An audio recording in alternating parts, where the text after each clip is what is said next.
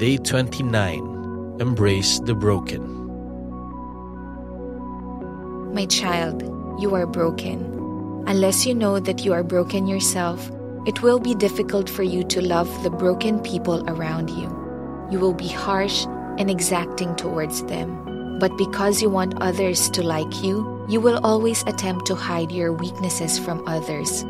Let me strip away your masks so that you may know who you really are. And when this truth sets you free, then shall you be free to genuinely love.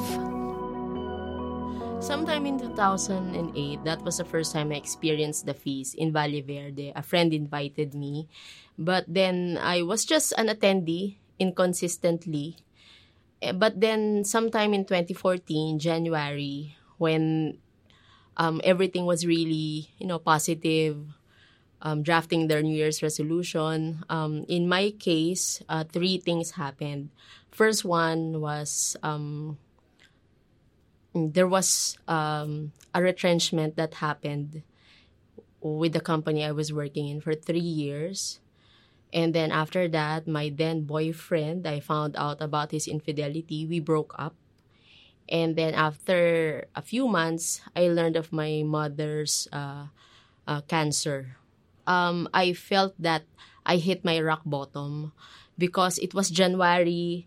Um, I felt that it's the start of the year. How come these things are happening to me? Since I, I was really lost, um, ang tumatak lang sa akin nun is that um, I just needed to obey, to obey uh, the Lord. And I felt that um, yung mga messages ni Lord through the um, teachings of Brother Bo, um, doon ko naramdaman. Definitely, the people also helped me with the healing process because I know that I wasn't alone. I know that there are people who are in the same situation. There are people who are also finding their way home. I can say that to a, to a certain extent, I have been healed from the past wounds.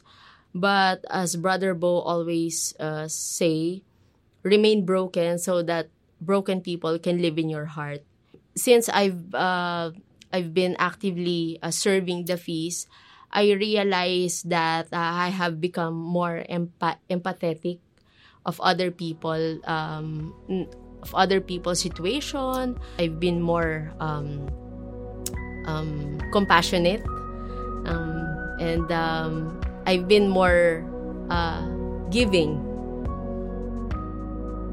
Father, Give me a heart that is wide enough for others to gain entry, especially those who are so unlike me.